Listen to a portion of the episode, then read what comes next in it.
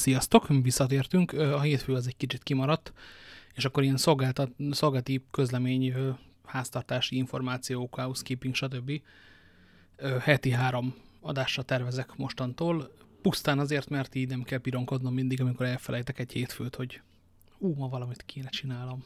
Tegnap valamikor fél tizenkettőkor jutott eszembe, hogy igen, a munka az megvan, az ügyfelet basztattam, mi maradt ki? Valami fájom hiányzik. Ja, igen, három testőr. Szóval heti hárommal folytatjuk, azt meg tudom oldani. Ez végül is egy, egyfajta visszatérés normalitáshoz végül is. És ebben a mondatban két végül is volt, én is észleltem. A következő fel, fel, fejezet, az pedig Portosról szól. Ez szerintem az egyik legjobb rész a könyvből, ahogy emlékszem. Aztán majd megnézzük olvasás közben, igazán van-e. D'Artagnan visszamegy a cimboráiért, akiket útközben elhagyott. Portos. D'Artagnan nem tért egyenesen haza, hanem Tréviúr kapujában lezökkent a nyerekből, és felszaladt a lépcsőn. Ezúttal végleg eltökélt, hogy apróra elmondja a kapitánynak a történteket. Tréviúr bizonyára ellátja jó tanácssal, és mivel szinte naponta látja a királynét, talán a felséges asszonytól szerezhet némi felvilágosítást a szegény varonőről, aki most nyilván azért lakol, mert olyan hűségesen szolgálta a úrnőjét. Trévi úr végighallgatta a fiatalember mondókát, és komolysága világosan mutatta, hogy szerinte az egész kaland sokkal több, mint közönséges szerelmi bonyodalom, és amikor Dartion befejezte, azt mondta. No, itt ugyancsak kilóg a lóláb, nyilván a bíboros keveri a kártyát. Itt járunk mi egyáltalán? Meg kell nézzem, bocsánat.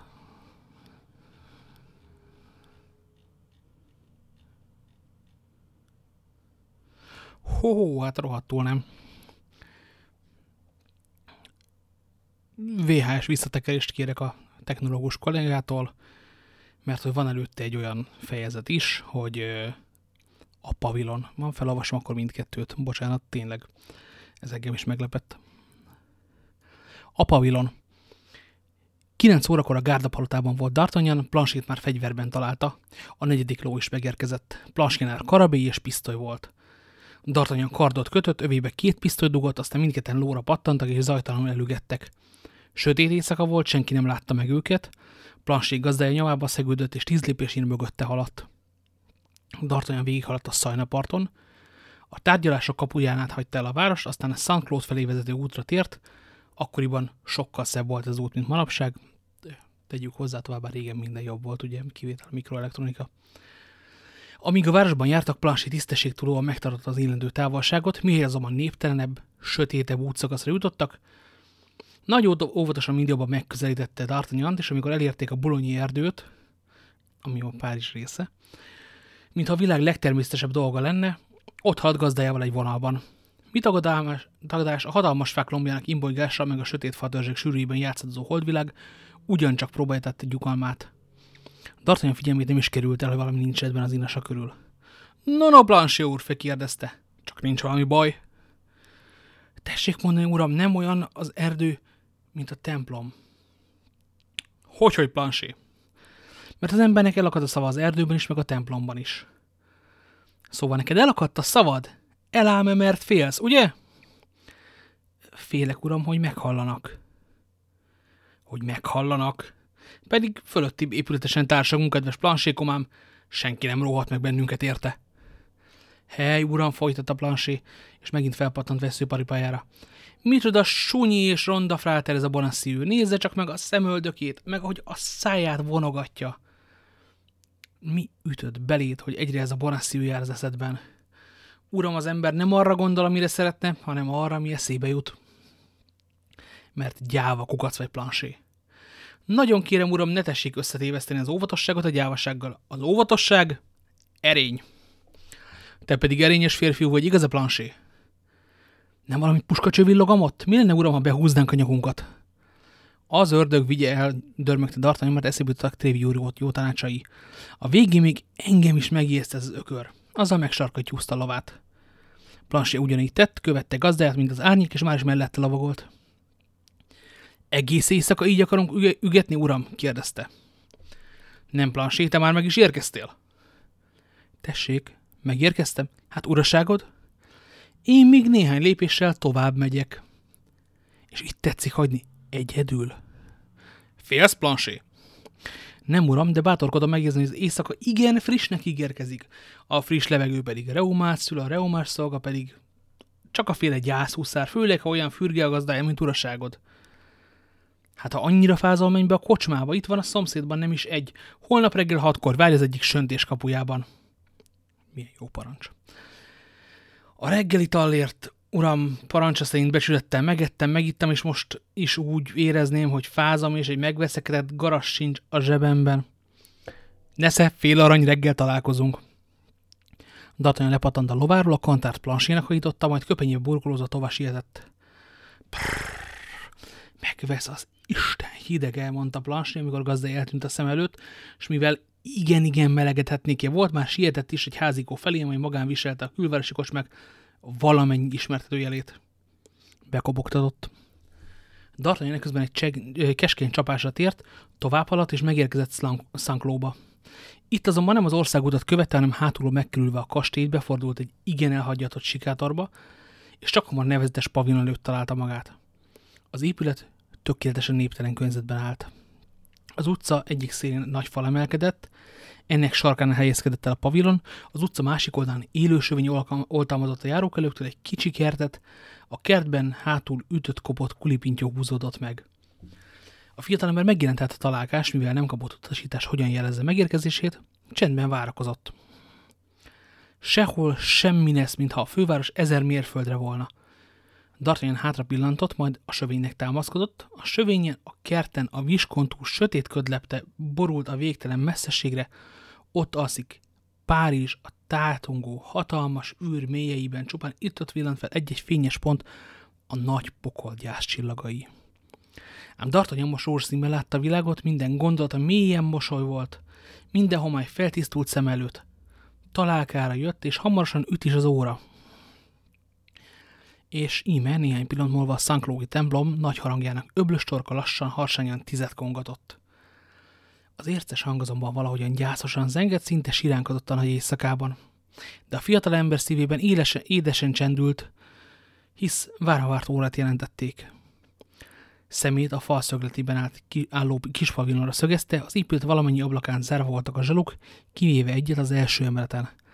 Ebből az ablakból szelít fény szűrődött elő, és ezüstösen rengett a parkon kívül álló két-három házfalom koronáján. Igen, ott a kivilágított, kedves kicsi ablak mögött ott várja a csinos Bonacieuné. D'Artagnant elringatta az édes elképzelés, és türelmesen végigvárt egy fél órát, miközben szemét egy percesen vette le a kedves kerti lakról, míg a mennyezett aranyozott párkány szegényét is láthatta, és ebből megsétette, milyen választékos lett az egész lakosztály. A szánklói harang fél tizenét kongatott. Ezúttal maga sem tudta, miért hideg borzongás utat végig tagjain. Talán csak a hűvös levegő miatt, annak merőben külső behatását vélte belső izgalomnak. Az a gondolata támad, hogy nem jól emlékezik, és a találga csupán 11 órára szól. Közelebb lépett az ablakhoz, és úgy állt, hogy érje a fénysugár, Kihúzta a zsebéből levelet, és megint átolvasta. Nem tévedett, a találka valóban tíz órára szólt. Visszatért őrhelyére, a csendben és a magányban apránként kezdte elveszteni nyugalmát. Tizenegyet ütött. D'Artagnan most már attól tartott Bonacieux-nét valami baj érte. Hármat tapsolt a szerelmesek szokásos jeladásaképpen, de senki nem válaszolt, még csak a visszhang sem. Meglehetősen bosszusan arra gondolt, hogy a fiatal asszony várakozás közben talán elaludt. Oda ment a falhoz, és megpróbált felkapaszkodni rajta. A falat azonban nem régiben vakolták, és D'Artagnan hasztalanul csorbította ki a körmét. Pillantása hirtelen megakadt a fákon. A lámpafény egyre hullatta ezüstjét leveleikre, az egyik fa kinyúlott az út fölé, és D'Artagnan arra gondolt, hogy az ágak között talán benézhet a pavilonba. Gyerekjáték volt a fára felkapaszkodni. Csak nemrégiben lépett a 20. évébe, diák még nem felejtette el. Szempillantás alatt fentermett a fakoronáján, és szeme az üvegen át végigfürkészte a pavilon belsejét. Különös látvány. D'Artagnan tetőtől talpig megborzongatta. A szenidi békés lámpafény szörnyű felfordulásra vetett világot. Az egyik ablaktáblát betörték, a szobajtaját benyomták, s az ajtószár kifordulva lógott a sarokvason. Földön hevert az asztal, bizonyára emelet vacsoráztak volna édes kettesben, szétvert palackok, összetiport gyümölcsök borították a padlót.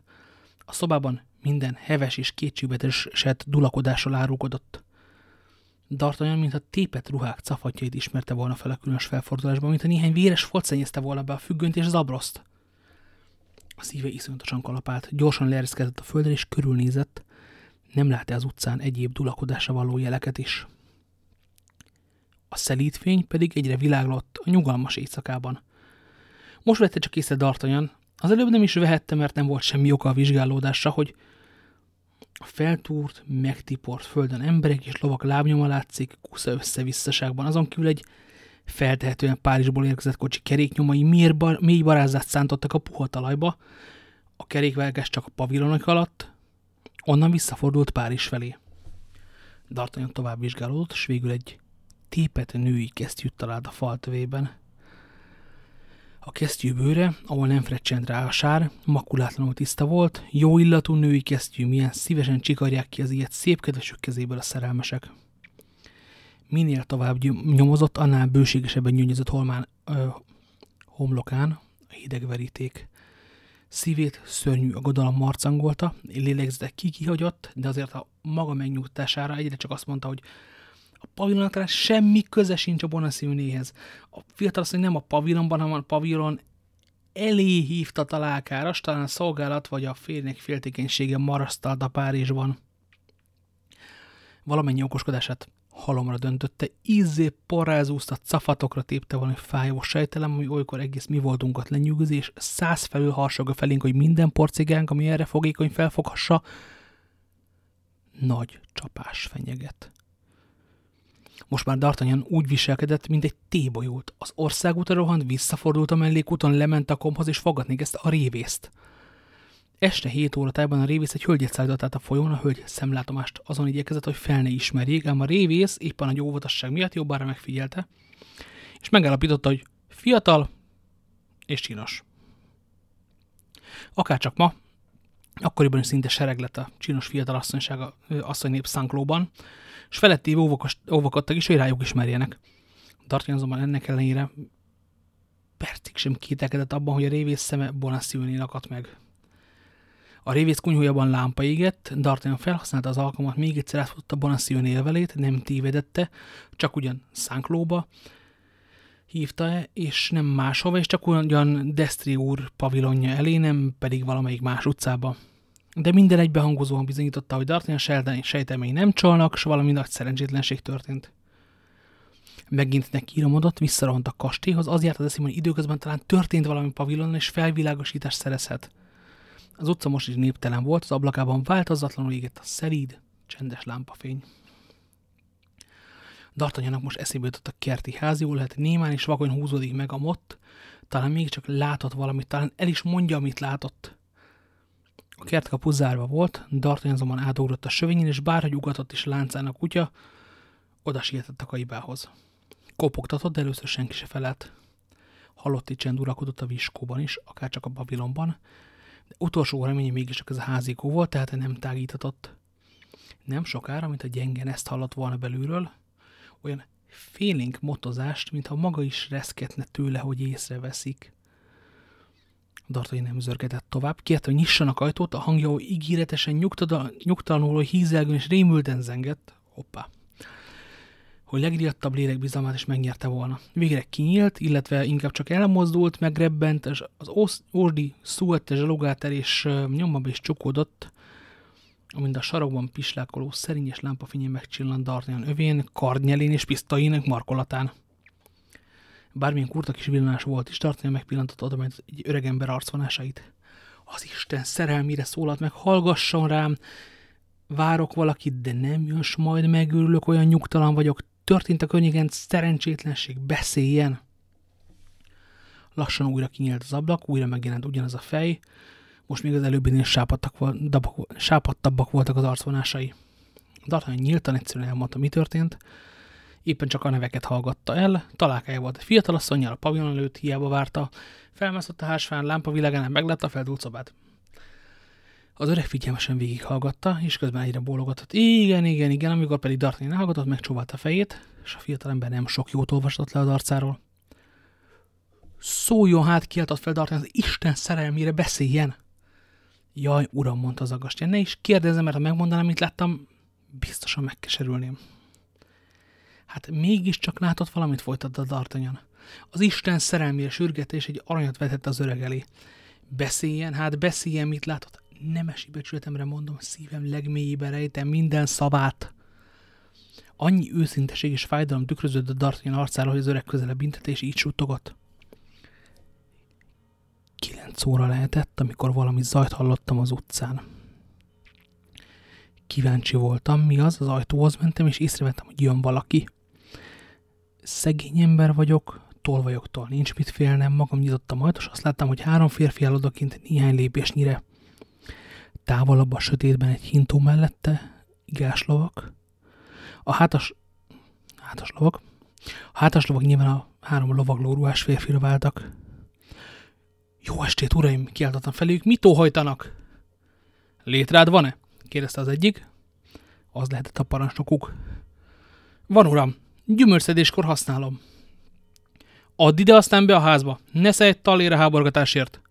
De jegyezd meg, ha egy szóval is elmondod, mit láttál és mit hallottál, mert biztosra veszem, hogy leselkedsz és hallgatózol, bármivel fenyegetlek is. Halál fia vagy. Azzal egy talér dobott elém, és én fölvettem, ő meg a létrámat. Bezártam utána a kertkaput, aztán csak ugyanúgy tettem, mintha bezárkóznék a házba, de a hátsó ajtón tüstént ki is jöttem, sötétség leple alatt osontam addig a bokorig. Onnan végignézhettem, de engem senki nem láthatott meg. A három férfi csendesen, óvatosan vezette előre a kocsit, és egy szegényesen öltözött, sötétruhás, köpcös, poszakos, őszhajú, alacsony férfi segítettek ki belőle.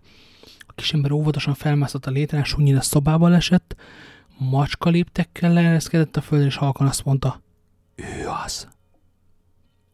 Az a lovas, amelyik velem beszélt, minden a pavilonhoz sietett, a zsebéből kulcsot húzott elő, és kinyitotta, majd ismét bezárta a kabot, és eltűnt szem elől, ekközben a két másik férfi felkúzott a lédrán. A kisöreg el nem mozdult a hintó ajtajából, a kocsis lovak zabláját tartotta, egy szolga hátas lovakra vigyázott. Hirtelen hangos kiáltozást hallottam a pavilonból, egy asszony az ablakhoz futott, feltépte, mintha le akarna ugrani, Miért azonban a két férfit megpillantotta, megtorpant, visszarohant, és a két férfi pedig utána vezette magát. Ettől fogva nem láttam semmit. A bútorok recsegés ropogását hallottam, a nő sikoltozott, segítséget kiállott. Azonban csak hamar elnémították. Három férfi felnyalábolta, és az ablakhoz vitte. Ketten lecipelték a létren, és a hintóba tették. A kis öreg meg beszállt utána. A harmadik férfi a pavilonban maradt, becsukta az ablakot, egy pillanat múlva az ajtón távozott, és ellenőrizte, csak ugyan bent van a kocsiba az asszony. Két cimborai majd nyerekben várta, ő pedig szintén lóra pattant, az inas felült a kocsis mellé a bakra, a hintó a három lovas kísérletében elvágtatott, és végés volt az egésznek. Azóta nem láttam, nem hallottam semmit. Tartanyan szinte letaglózta az iszonyatos hír, csak állt némán dermetens közben versenyt ugattak szíveméjén a harag és a féltékenység démonai. Ennyi fiatal úr, felelt az öreg, aki szemlátomást jobban megtett az a hangtalan kétségbe és mintha jajgatni, sírni látta volna D'Artagnant. Ne veszítse el a fejét, hiszen nem ölték meg, és ez a fő. Emlékszik-e rá, kérdezte D'Artagnan, milyen volt az a férfi, aki ezt az agyos artámadást vezette? Nem ismerem. De látni azért látta, beszélt vele. Szóval a személy leírását kérdezi. Igen, azt. Szikár, barna képű magas ember, fekete szemű, fekete bajszó féle nemes úr. Tessék? Kiáltott fel D'Artagnan. Ő az mindig csak ő, úgy látszik, a rossz szellemem. Hát a másik? Milyen másik? A kisebbik. Az nem lehetett úriember, arra mérget veszek. Kardja sem volt, a többiek kutyába se vették. Biztosan lakály volt dörmögt D'Artagnan. Ó, szegény, asszony, szegény asszony, ugyan mit csináltak vele? Uram, Szavát adta, hogy nem beszél, szólt az öreg. És még, egy, még egyszer szavamat adom, ne féljen, nemes vagyok. A nemesnek egyebe sincs, mint a szava. Én pedig szavamat adtam magának. D'Artagnan kétségbeesve indult a komp felé, néha el sem hihető, hogy Bonacieux járt a pavilonban, és egyszer a, egy, csak abban reménykedett, hogy másra viszont látja a Louvre-ban. Néha meg attól reszkedett, hogy más férfi, fér, férfival is volt kalandjas, az féltékenységben meglepte és elrabolta, Egyre csak tűnődött, keserget, és egészen elkeseredett, és amúgy is ö, egy idióta volt, mint ezt már korábban tárgyaltuk. Ja, az én voltam, nem Dua. Hely, volnának csak itt a barátaim tört ki végül. Akkor legalább remélhetném, hogy nyomára bukkanok, de ki tudja velük, és mi van. Éjfélre járt az idő, legjobb, ha plansé után néz. Amelyik kocsma ablakában világot látott, D'Artagnan valamelyikbe bezörgetett, ajtót nyitatott, de plansét nem találta sehol. A hatodik kocsmánál tűnődni kezdett. Nem sokat ér, ha gondolomra nyomoz, hiszen reggel hatra beszéltem még Inasával találkozott, és bárhol is van plansé, engedélyt kapott rá. Aztán meg az ötlet eszébe, hogyha itt marad a környéken, az események színjének közelében, esetleg kiderített valamit a titokzatos ügyről. A hatodik kocsmánál tehát, mint azt említettük, megállapodott, kért a legjobb borból egy butéliával, a legsötétebb sarokban az asztalra könyökölt, és elhatározta, hogy így várja meg a reggelt. De reményében újfent csalatkozott, és hiába a fülét, a káromkodások, kötődések és szitkok közepette, melyekkel társaságának tagjai a munkások, a lakások, fuvarosok megtisztelték egymást, egyetlen célzás sem hangzott el, amelyből kiderítette volna, hogy merre tűnt el a szegény asszony. Mit is tehetett volna ezek után? Jobb ilyen, hogy elterelje magára a figyelmet, benyakalta az üvegbort, aztán lehetőségeikhez képest kényelmesen elhelyezkedett a kocsmazukban, és több-kövesebb sikerrel államnak adta a fejét. D'Artagnan, mint tudjuk, 20, tudjuk, 20 esztendős volt, és ebben a korban az állammal nem lehet kukorizázni. Megköveteli az adóját, attól is, akinek a szíve sötét kétségbe merült. Reggel 6 óra másnaposan ébredt, a görbe éjszakának, éjszakákra a következő hajnalok szokásos hangulatában. A reggeli szépítkezéssel nem sok gondja volt. Végigtapogatta a zsebeit, nem használták ki így nyugalmát tolva, és miután gyémántköves gyűrűjét az ujján, erszényét a zsebében, és pisztolyt a derék szíján találta, felkelt, kifizette a bort, és eltávozott, talán most reggel nagyobb szerencsével nyomozhat inasa után, mint éjszaka. És íme a nyírkos, szürke ködben kimáskült a személyel, szem elé, mint a derék plansé, kantárnak tartotta a két lovat, és egy zugcsapszék kapujában várakozott. Dartan is járt erre az éjszakában, de észre sem vette a kocsma szégért. No hát így ez volt a kihagyott fejezet, ami majdnem kimaradt. Hamarost folytatjuk a következővel, mert tényleg Portos gyűjtjük össze az útról, ahol ott hagytuk őt szegényt.